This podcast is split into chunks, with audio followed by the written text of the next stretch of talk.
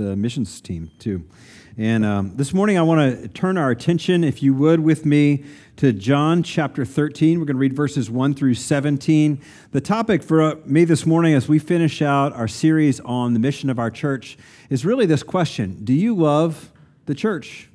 Do you love the church? So we're going to read together John 13, 1 through 17. It's our custom to read God's word aloud together. So would you join your voices with mine? Before the Passover festival, Jesus knew that his hour had come to depart from this world to the Father. Having loved his own who were in the world, he loved them to the end. Now, when it was time for supper, the devil had already put it into the heart of Judas, Simon Iscariot's son, to betray him. Jesus knew that the Father had given everything into his hands, that he had come from God, and that he was going back to God. So he t- got up from supper, laid aside his outer clothing, took a towel, and tied it around himself. Next, he poured into a basin and began to wash his disciples' feet and to dry them with a towel tied around him. He came to Simon Peter, who asked him, Lord, are you going to wash my feet? Jesus answered him, What I'm doing you don't realize now but afterward you will understand. You will never wash my feet, Peter replied. If I don't wash you, you have no part with me. Simon Peter said to him, Lord, not only my feet, but also my hands and my head. One who has bathed, Jesus told him, doesn't need to wash anything except his feet, but he is completely clean. You are clean, but not all of you. This is why he said, Not all of you are clean. When Jesus had washed their feet and put on his outer clothing, he reclined again and said to them, Do you know what I have done for you?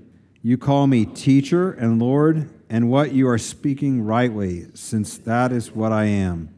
So if I, your Lord and teacher, have washed your feet, you also ought to wash one another's feet. For I have given you an example that you also should do just as I have done for you. Truly, I tell you, a servant is not greater than his master, and a messenger is not greater than the one who sent him. If you know these things, you are blessed if you do them. This is the word of the Lord. Thanks be to God. You ever heard of the TV show Dirty Jobs?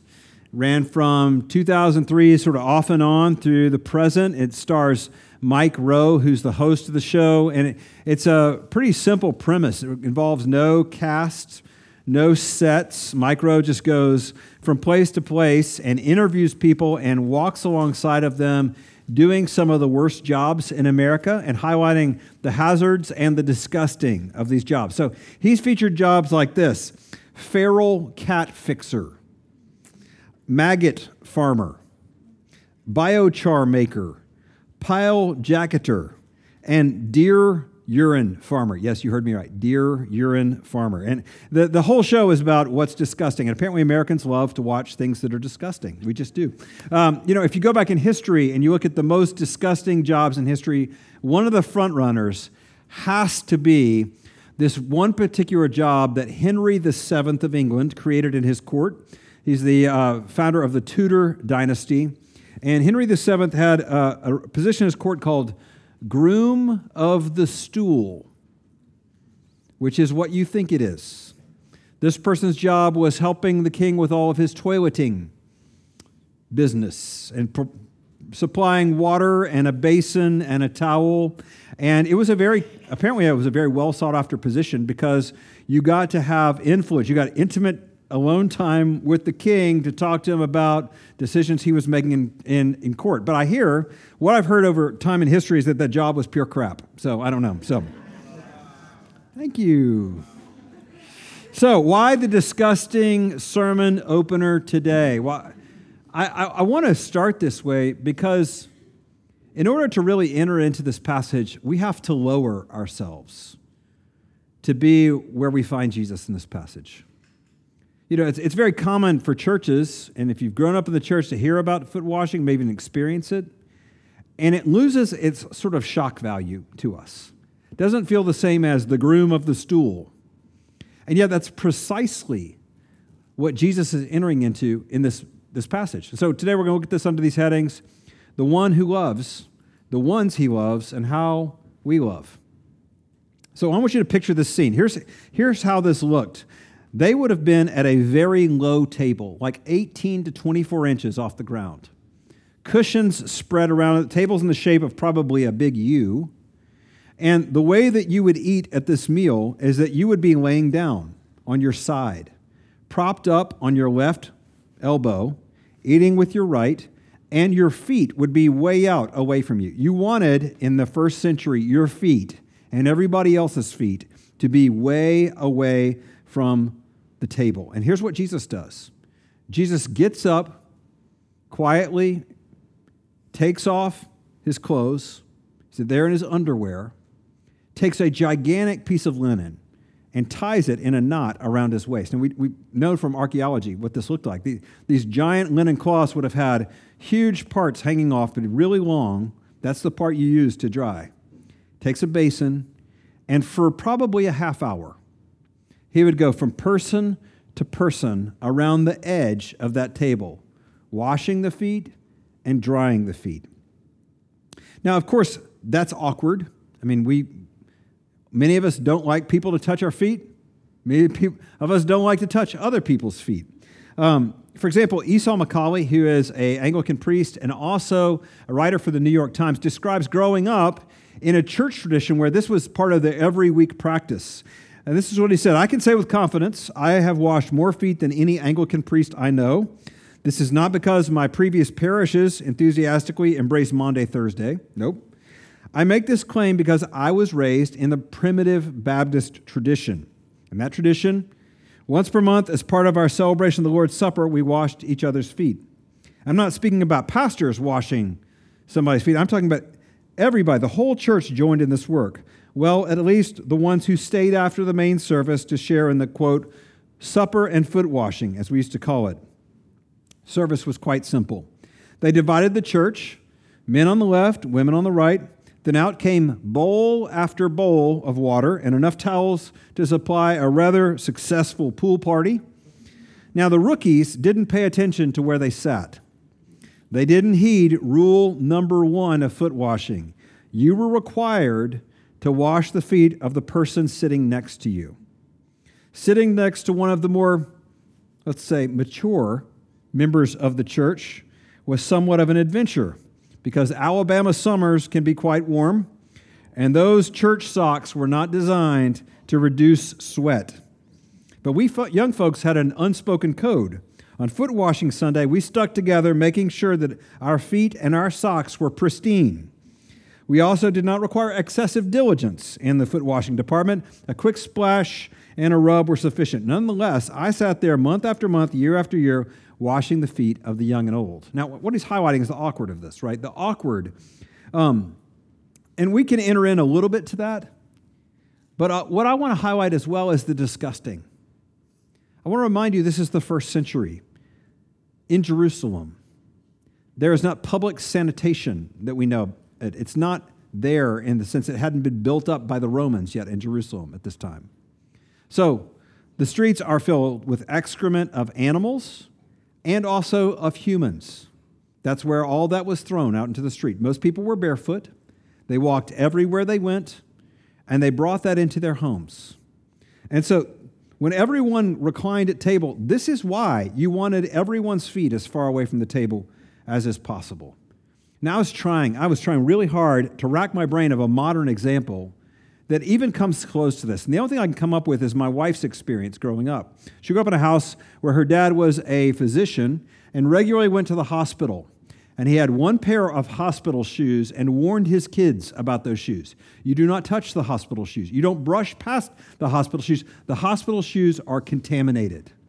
And yet, like Esau McCaulley's experience, as awkward as that is, Susan's experience, as contaminated as that is, does nothing to touch what's going on in this passage. It really doesn't touch this because I want you to remember who is washing the disciples' feet. It's their rabbi. Jesus was a rabbi who had 12 disciples. Now, we use the term disciple sometimes in the church, and we don't think about what that means. It's a very technical term in the first century. If you were a disciple of a rabbi, you follow, you left everything behind and you followed the teacher around everywhere they went. This was a 24/7 365 thing. You didn't it's, it's like being in the military now. You're not sort of in the military, are you? No, you can't sort of be in the military. You couldn't sort of be a disciple. This is an all of life thing to follow this person. And this is a story about a rabbi washing the disciples' feet. This is crossing so many lines in their culture. This is unthinkable. He says, Do you know who I am? You've called me teacher and Lord, and that is right. He's acknowledging this position and exactly what he's doing, how much he's violating this. And I mean, maybe some of you have been to a Maundy Thursday service. Maybe in some youth group you washed each other's feet. We have no idea what this is like. Because in the first century in Israel, Jews wouldn't even let Jewish slaves wash someone's feet. It was beneath a Jewish person in any, even in the lowest status. There's, they would let Gentiles, pagans, wash someone's feet, but never a Jew and never a rabbi. Never. I mean, there's one scholar says this there's no, no source known of a superior washing the feet of an inferior in the Roman world. No record of it. And here's Rabbi Jesus, who you better believe caused quite a stir for, so that for a half hour he's in his underwear, walking around, washing from foot to foot to foot. You better believe nobody was talking. Nobody's able to just kind of go on normally. This is anything but normal. But we can one up the disciples here because we know something about Jesus they didn't even really fully grasp at this point. Who is this washing the disciples' feet? This is God incarnate, right? This is the Holy One of Israel. This is the one of whom in Isaiah, the seraphim, these angelic beings are flying around the throne and they're saying, Holy, holy, holy of this one. That's who's washing the disciples' feet. And John writes of this. In his hands are all things. All things are in his hands, right? Jesus knew the Father had given everything into his hands. He had come from God. He was going back from God. John, John's like, just in case you're not sure what I'm talking about. If you ever, if you ever, ever, ever want to know what God is like, this is it. And particularly if you want to know what God is like toward you, this is it. You know, the next chapter over, John 14, John makes a point of making sure he's got Jesus' words just right. If you have seen me, you've seen the Father. You know what God is like. This is what, I, this is what God is like, and this is what God is like toward you.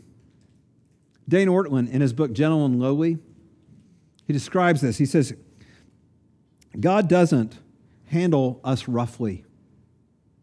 He doesn't scowl. He doesn't scold. He doesn't lash out, maybe the way your parents lashed out at you. All this restraint on his part is not because he has some kind of deluded or forgetful orientation toward you and your sinfulness. Right? He knows us far more deeply than we even know ourselves. Indeed, we're aware of just the tip of the iceberg of our own depravity, our own brokenness, even in our most searching moments of self knowledge. But his restraint simply flows from what? His tender heart toward his people. The Bible is not just telling us that instead of scolding us, somehow Jesus loves us. It tells us the kind of love, the kind of love that he has toward us. Rather than sort of dispensing grace from on high up in heaven, he gets down with us he puts his arm around us. He deals gently with us in the way that's just what we need. This is the way of God toward us. This is the way God loves. And not some in, in some kind of general sense. I can say this with every ounce of certainty I have in my body this morning. This is how God is toward every person in this room. This is how God, the posture of God is toward you. And I know it's hard for us to believe this. Some of us believe God can barely stand to be around us. God's so disappointed This is the heart of God.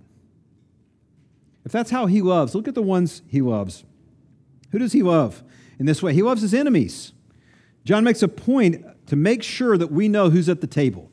Right? He makes a point, verse 1, and he says this what is he doing? He's displaying his love. Having loved his own who are in the world, he loved them to the end. And then verse 2, who's at the table?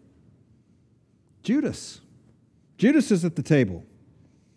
And we know Jesus is fully aware of Judas's impending betrayal, and yet what does he do?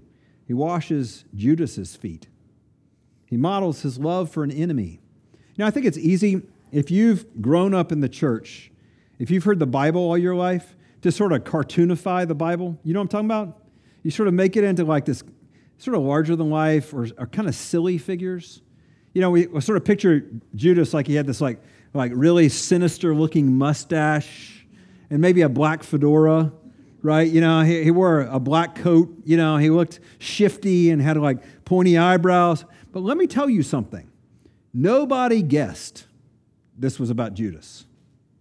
Nobody was like, oh, of course, yeah, we knew that guy. No, this is one of their friends. This is one of the people who had gone from village to village ministering the gospel. This is one of the people who had cast out demons. This is one of the people gifted for ministry. Uh, so it's not like when Jesus says, Hey, I know one of you is going to betray me at the Last Supper, that they're like, Oh, yeah, give us three guesses and we can discount two because we already know.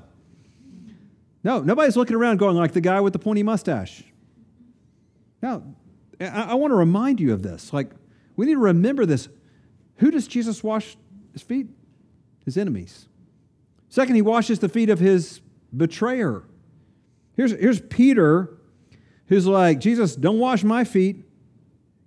And yet we know that very night, what is Jesus, what is Peter going to do? He's going to betray. He's ever known Jesus. Right? Again, this is who Jesus loves. This is who Jesus loves. We need to remember this. Jesus doesn't just love good people. Jesus doesn't love just people whose lives are kind of cleaned up, who kind of like they'd fit. That we're nice. They're nice guests to have over for dinner. Jesus washes these kind of people, the feet of these kind of people, people like us. I mean, if you're here this morning and you feel like you barely, you're like, I don't even know if I can stick my head in a church. You take heart. This is the kind of people Jesus washes their feet. And finally, this is the big category. He washes the feet of people who need cleansing.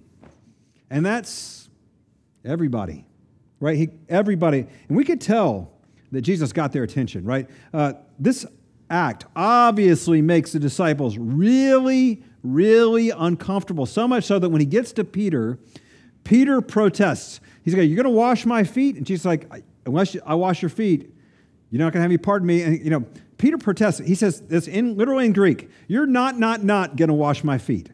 It says it three times in the Greek. No, no, no, no, no. Jesus, this is beneath you, and this is offensive to me. And it, can you identify with that? I mean, it's hard for many of us to receive from another person. It's hard. A lot of y'all, you, you have some, somebody invites you over for dinner, and you turn around, you, you have to be like, oh, we'll have you back because we can't receive anything. Wouldn't want the church to provide meals for you when you're sick because, of course, we don't want to impinge upon anybody else, infringe on, on anybody else, trouble anybody. Yo, this is a picture of us in where we struggle to receive. That's where Peter is in this. Jesus is giving his last and his greatest teaching in this moment. He says, You don't understand what I'm, what I'm doing now, but soon you will understand it. His washing their feet, I want you to think about this, is just a preview of what's about to happen. At that meal, Jesus takes off his outer garment as it would be removed forcibly from him a few hours later. Jesus humbles himself. It's humiliating to be standing there in his underwear, as he would be humiliated just a few hours later he takes water and pours it into a basin and washes them, just as his blood will flow out of his veins to pay for the sins of the world. And instead of just washing off dirt and excrement off their feet, we know this is what he came to wash. He came to wash away our sins. This is just a preview of what he's about to do. So, you know, when the disciples, he says, Do you understand what they what I'm doing for you? They're like, uh-uh. Uh-uh. And it's the same question for us this morning. It's the same question I want you to wrestle with. Do you understand what Jesus has done for you? Do you understand the heart of God toward you? Is this how you view God? His joy at cleansing you, serving you? Do you get it? Or are you like Peter? Jesus, you're not, not, not going to do this to me. Look, church, I, I got to go from um, preaching to meddling a little bit this morning. Because every time we gather, I know I stand in front of a, a room that's filled with a world of hurt in it. I know that. I don't have to guess. And so here's my question for you this morning Will you let Jesus touch you? Will you let Jesus touch you in the places of your shame? Will you let Jesus touch you in the places of your guilt? Will you let Jesus touch you in the places where you're hurting? I mean, He wants to restore, He wants to cleanse, He wants to give dignity to where that's been taken away. He wants to come near, but you have to let Jesus touch you. You have to let Him near. Will you let Jesus near you? I mean, this is my great hope for this congregation. Not what I'm going to bring, but this is who our Savior is. This is what He wants to do among us. Will you let Him? The way we answer that question, do you know what Jesus has done for you? The way we answer that question is by how we love others. I mean, this is the punch of the last part of the passage, right? That last verse, right? If I, your Lord and teacher, have washed your feet, you also ought to wash one another's feet. You're blessed if you do these things. So, how do we love? How do we love? The final push of the passage is if you do, if you know these things, you're blessed if you do them. Now, this is not one of those passages in the Bible where we're like, I'm not sure what Jesus is telling us here. Right? There's not a, there's not, if you look up on the commentaries, there's no debate about this passage. Nobody is like, gosh, I don't know what to do. We hear this is a real head scratcher, Jesus. What are you teaching? Nobody debates this one. You know, I wish it read, you know, if you know these things, blessed are you if you know them. Don't you wish Jesus was saying that? Hey, uh, you're, you're like, yeah, I know we should probably do this. No, he says, if you know these things, blessed are you if you do them. You know, this is talking about relationships between Christians. Can I be really honest? I mean, it is church. I don't know if I can do that or not. It's really hard to love other Christians, isn't it? I mean, if I went to North Hills Mall this afternoon and I had a little clipboard, I was running around, did a little survey, and I said, you know, do you like Jesus? Do you think Jesus was good? And most people in Raleigh would say, yeah. Even if I don't believe he's God, I believe he's good. You know, it seems like a good teacher, had a good way of life. You know, a lot of people are like, yeah. If I, if I said, okay, next question, do you like this book? You know, maybe some less people would be like, yeah, I like that book. Some, some people are like, I don't know, but like a lot of people are like, yeah, this is full of some good ideas. If I said, hey, do you like theology? Now, that would shrink the pool a little bit. In our church, a lot of nerds, right? So y'all love theology, many of you. But it would shrink the pool. But if I said this, you have other Christians? Do you have other Christians? Right, you're chuckling because you know this is what's hard is to love other Christians. Why, why is loving so hard? Why is serving so hard? Well, I got three problems that are mine, and you can see if they fit you. Okay, so Three problems. Number one, people are annoying.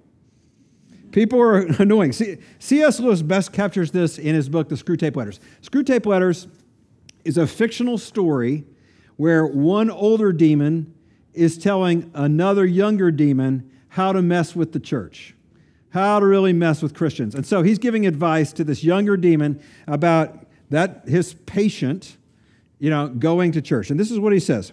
One of our greatest allies at present is the church itself. When your patient gets to the pew and looks around and sees the selection of neighbors around him that he tries to avoid during the week, make his mind flit to and fro between the phrase body of Christ and the actual people sitting around them, especially if those people sing out of tune, have squeaky shoes, right, have double chins, wear weird clothes. The patient will quite easily believe that their religion must be ridiculous. I have a friend who used to say, you know, you know how Jesus said, Come to me, all you who are weary and heavy laden, and I will give you rest? He said, I think Jesus, I think they wrote that one down wrong. I think it was, Come to me, all you who are socially awkward. Because that's what the church is. Like, if you come in this place and you're like, I would never be friends with these people, you're probably in the right place. And that's the church. Uh, problem number two. Let's see if you identify this one. I feel like my love or interest in others is a scarce resource like plutonium. In other words, you know, if I meet someone and I'm kind to them and friendly, that's one thing. But if they go the extra steps of like actually wanting to be friends, that feels like they're asking me to open up a vein and bleed out for them. You might feel this way? Like I can be kind, I'll be friendly, but be your friend? See, you might feel it? Okay, just, okay, I guess I'm just alone up here. I'm just by myself, right? Well, uh, so problem one, people are, are, are awkward. Problem two, are annoying. I feel like my love and interest in others is a scarce resource. Problem three, you know, you're going to come in, many of you, you've had a doozy of a week. And you're like, I have to manage 50 people, and you want me to come work with two year olds? Like, y'all, I'm, I'm, y'all, I'm done. Some of y'all feel that way? I'm fried. But here's the ironic answer to all of those objections. The ironic answer to all those objections is this one thing loving, serving, loving the body.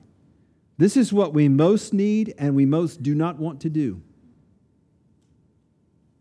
You know, the thing that is going to change this world, this is what Jesus tells us, is not podcasts or conferences, good linking pastors, right?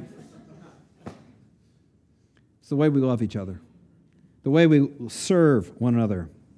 Do you know there's um, one word that is used in lots of churches that is never appears in your New Testament? There's one word that never appears in all of the New Testament, but churches love to use this word, and it's not a Bible word. It's the word volunteer. Volunteer is not in your New Testament. The word serve, serving, servant, man, that's all over your New Testament. Volunteering, that's for the YMCA. Okay? What we do here, and I want to retire the word volunteer in permanently. Can we agree to do that from our vocabulary? Because Jesus doesn't call his disciples to volunteer. You might want to come. He calls them to come and die, come and serve. Come and serve one another. So, I, can I remind you what we believe about serving? This is really, really simple. But I just want to remind you of some things you already know. We serve one another because Jesus is worthy of all of our serving. He's our King. And He's worthy of all of our money and all of our Sunday mornings and our Thursday nights and all of our free time He's worthy of all of it. And here's the thing when we give our things to Jesus, we give Him our time, we open up ourselves, we open up our talents, we open up our energy. Jesus has this way of taking our things that we offer Him and making them better and more beautiful. Just like when the little boy gives him his fish and his bread and he multiplies it. We serve God, second, when we serve one another. Jesus clearly tells us that what we do for the least, we do unto him. Jesus says, when you offer a child a cup of cold water in my name, you will not lose your reward. Third, we serve because we've been so served by Jesus. If we can see this picture of Jesus with the basin and towel, how can we be people who are like too proud to serve? How can we be people who will not humble ourselves and serve? And finally, we serve because our hearts need to serve. You know, the very thing we think will kill us is the very thing we need. It's what we really need. The, the human heart shrinks down to the size of self when it's not used. Well, hearts have a way of being able to be expanded and shrink, just like the Grinch said. Remember with the Grinch? The Grinch finally realizes what Christmas the Christmas is going on. He turns the sleigh around and goes back down. And his heart grew how many times that day? Three times that day. Y'all know this story, right? Three times that day. Our hearts, y'all, are in danger of shrinking down to the size of self. The church, our church, is on the verge of a shift in Sunday morning. 70 days from today, we're moving to a new facility. We're moving to Oberlin Middle School. And one of the great things, we have lots of reasons for doing this. I mean, we'd like to all be in one service. That's impossible in this building. We don't have any room for Sunday school for kids and adults. We can't pull it off here. We tried. Figured that out. We can't figure it out. But really, what's really important to us is the opportunity for us to serve together, to use our gifts and our abilities, to have an opportunity to come alongside one another and remember what it means to serve the body of Christ. This is going to open up all kinds of opportunities opportunities to teach kids, opportunities to set up, like unload crates and set them up in a classroom, opportunities to like be one of the safety team, kind of walks around the hallways and make sure everything's right, opportunities to be a greeter, goes out and hands out umbrellas on days it's raining and welcome people into our building. Welcome people because we've been welcomed by Christ. There's so many great opportunities. And I don't want to, and we don't want to guilt anybody to serve. We don't want to manipulate or cajole. We don't want to beg.